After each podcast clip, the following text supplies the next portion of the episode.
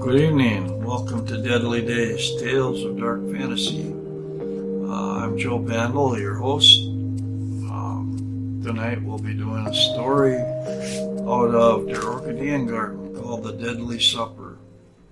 Now I translate these stories and I do publish them at lulu.com. I publish them in magazine form.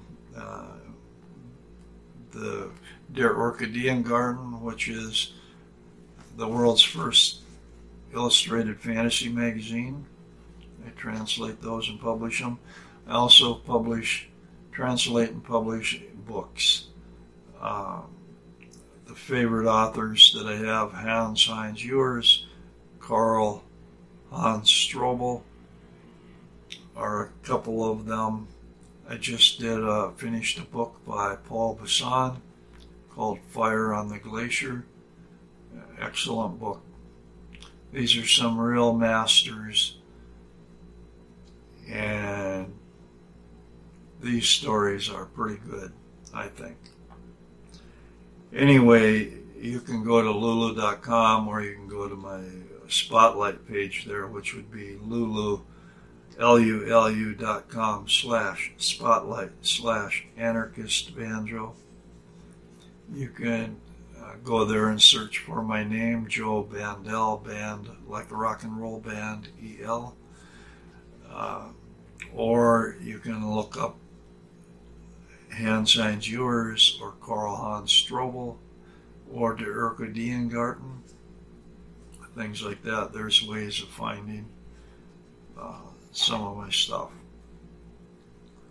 So anyway, we're we're just going to go ahead and jump into the story because, well, it's a fairly short story, and that's what we're going to do. The Deadly Supper by Karl and Joseph Čapek. The nine of us. Oops. Let me get the, the this a little better. The nine of us were having supper with Prince Amahabi in a sudden and destructive impulse of spontaneous boredom. It was a dark inspiration of his own making, as if there were no other means of cheering himself up, cheering himself up at his disposal. The melancholy prince had gotten it into his head that he would share his misery, and that is why the nine of us sat at this gloomy supper. Gore, the organizer of our club. Guignard, the player in the club. Capel, an adventurer. Bernhard Hydra, a failed restaurant owner. Vames, who you could find under the table. Baron Ralph, the waiter, and myself. And before it was midnight, Gore had cursed, Wignard had sang, Hydra had given a speech, Vames had sat in gloomy silence, and Keppel had fled together with Ralph, and the sad host had stared in despair and dullness across the tabletop, comfortably pleased at the reinforcement of his melancholy mood. All the joys of life are sadness, anxiety, and painful travails. The virgin dreams of love, and her portion is only shame. The heart dreams of happiness and reaps only lust. Happiness. Tell me, what is happiness? Not to be born, said Hydra. To be born dead, joined in Vames. The desperate baron wrung his hands, and I alleged that happiness could be near, that happiness could be near, Yet the hands could not seize it, the feet could not reach it. Not with the feet that walk everywhere and stumble over everything. Oh, Gore, dear friend, prove to me that you are a friend and curse for us. And Gore cursed in five languages in the manner of a bum that lived in two worlds, along with the living expressions of an Italian sailor he tied together the sharp abuse of the Irish and the genuine curses of the Prague dialect, and then switched to the expressions of the new Greek and closed with the powerful crudeness of the cowboys from Frisco, in which he accompanied his outbreak of speech with the mimed firing of a revolver. Philosophy is a touchstone, exclaimed Hadra thoughtfully, and the touchstone is black. Gorgias has said, nothing exists, but that is too optimistic. Everything exists, and it is a tragedy. Listen, I don't believe in any gods. If there were gods, they would not have created the world and then abandoned it, their own creation. Oh, yes, sighed the prince. And listen to this, closed Hadra. Man comes into this world in an expulsion of blood, and then he lives. That means he has the gout, colic, and migraines, and in the end he dies of crabs and gallstones. My brain is heavy and black like a splinter of slate. I don't want to spit upon mankind. You have your heaven, I live for my belly, spoke the fat Baron Ralph. I have one solid point in my head, and it lifts up my life like a harsh, solid rock. My life is nothing other than that of a predator.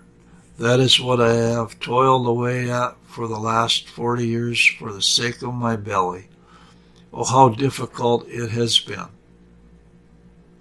Gentlemen, Guignard gave his gloomy opinion, we are born through love, and through love we die and the woman's bed is our cradle as well as our coffin.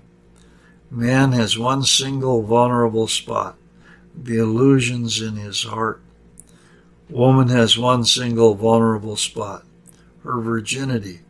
Once, in order that she was not violated, men both hid and guarded her. Today, to make sure she is not violated, man gets rid of her. I myself go like a mountain man into a steep shaft, and I am frightened at my encounter with the darkness. Woe to the world, spoke the gloomy Sepal. If a man wanted to strike out all the flaws in themselves with red, the entire blood of the folk would not be enough. All of humanity is a tragedy and a drama without any resolution to the problem. Silence, answered Vames, grinding his teeth. Aren't we all mortal? Life will solve all of our problems. Vames stood up and extinguished the light.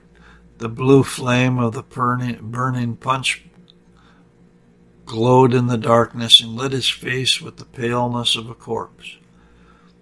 The hour comes, intoned Gore's voice from out of the gloom, and inner human darkness honors the white worm in its silent visit. Man is a locked box, and death is Pandora. The curious virgin opens the box, and its stench pours out. Man is a king, spoke Hadra. He carries purple in his veins. As soon as I, as I have had enough, I will set myself on a powder keg and fly to the face of God. Ho, ho, red splatters in God's silent face, and even bloodier noise in God's home. That's what my death will be.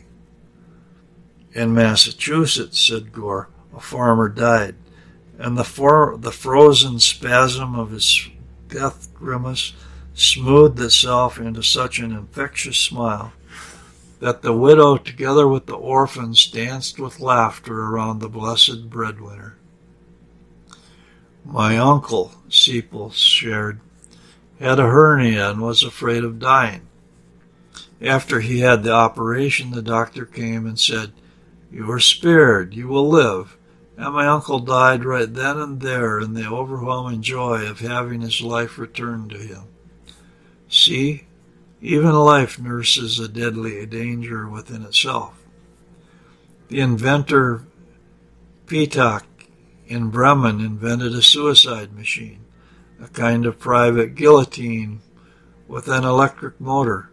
The machine was majestic, but when he tried to use it on himself, the apparatus malfunctioned. He shot himself in the heart but missed because his heart was an abnormality and was on the right side of his chest. He gave up and decided during his convalescence to live longer. He lay in bed and determined to live a life like Tolstoy and Muller, but his house collapsed down on top of him and buried his plans. I know death, spoke Gore darkly. The one paradise is an eccentric departure like the antics of a clown who abandons the crowd. I know strange accountings that are half joke and half horror. One of my friends put an ecrasite pellet in his cigarette. He smoked it and was blown to pieces. The Duchess Lutzow was crushed by a cat, but that was a cat exhibit at an art show in London. My brother Carl shot himself with a bullet on which the name of his girlfriend was engraved and which was later enameled in a special order by the jeweler Joseph Pronik. The philosopher Swalmius put a hole through his heart with a wooden nail. Rolero, but that goes without saying. There are people which through their departure defile the majesty of life and dirty the majesty of death. There is death. I know a death the silent Vames suddenly spoke out. An unbridled, terrible, and unheard of death. I know a death fearful and puzzling, one that would crush your thoughts and choke your throat. A death that once occurred and that still terrifies me until I can't sleep. Well? asked the waiter tensely. Wait, I'm not well, whispered Vames. Another time, another time. And he looked with evil, unfriendly eyes in front of him and slowly nodded his large, ugly head. And suddenly his head struck heavily against the wood of the table, and Vame's body slid down from his chair and under the table. There was a short, frightened tumult, and then the waiter dragged the unconscious body out into the hallway. And after a while, the waiter announced, the gentleman is dead. The prince paled. Bernhard Heydrich clutched at the corpse of his friend. There were ten of us at the supper that the prince gave out of boredom. Gore, Heydrich, Wignard, Vames, Sepel, Amma Hahabi, Ralph the waiter, and Death, and myself. And shaking our heads, we said among ourselves, Speak with a woman about love and you call up love. Speak with a man about thirst and you call it up as well. Speak of death and it will come. Yet the entire human race speaks of happiness and it never comes. Too bad about Vames. And too bad, the prince complained, that he wasn't able to finish his anecdote. And there we have the end of that. Kind of a short one, but hope you liked it. Uh, the brothers Čapek, pretty famous for their stories. So that's kind of a collector's item, first time ever translated into English. Have a good evening.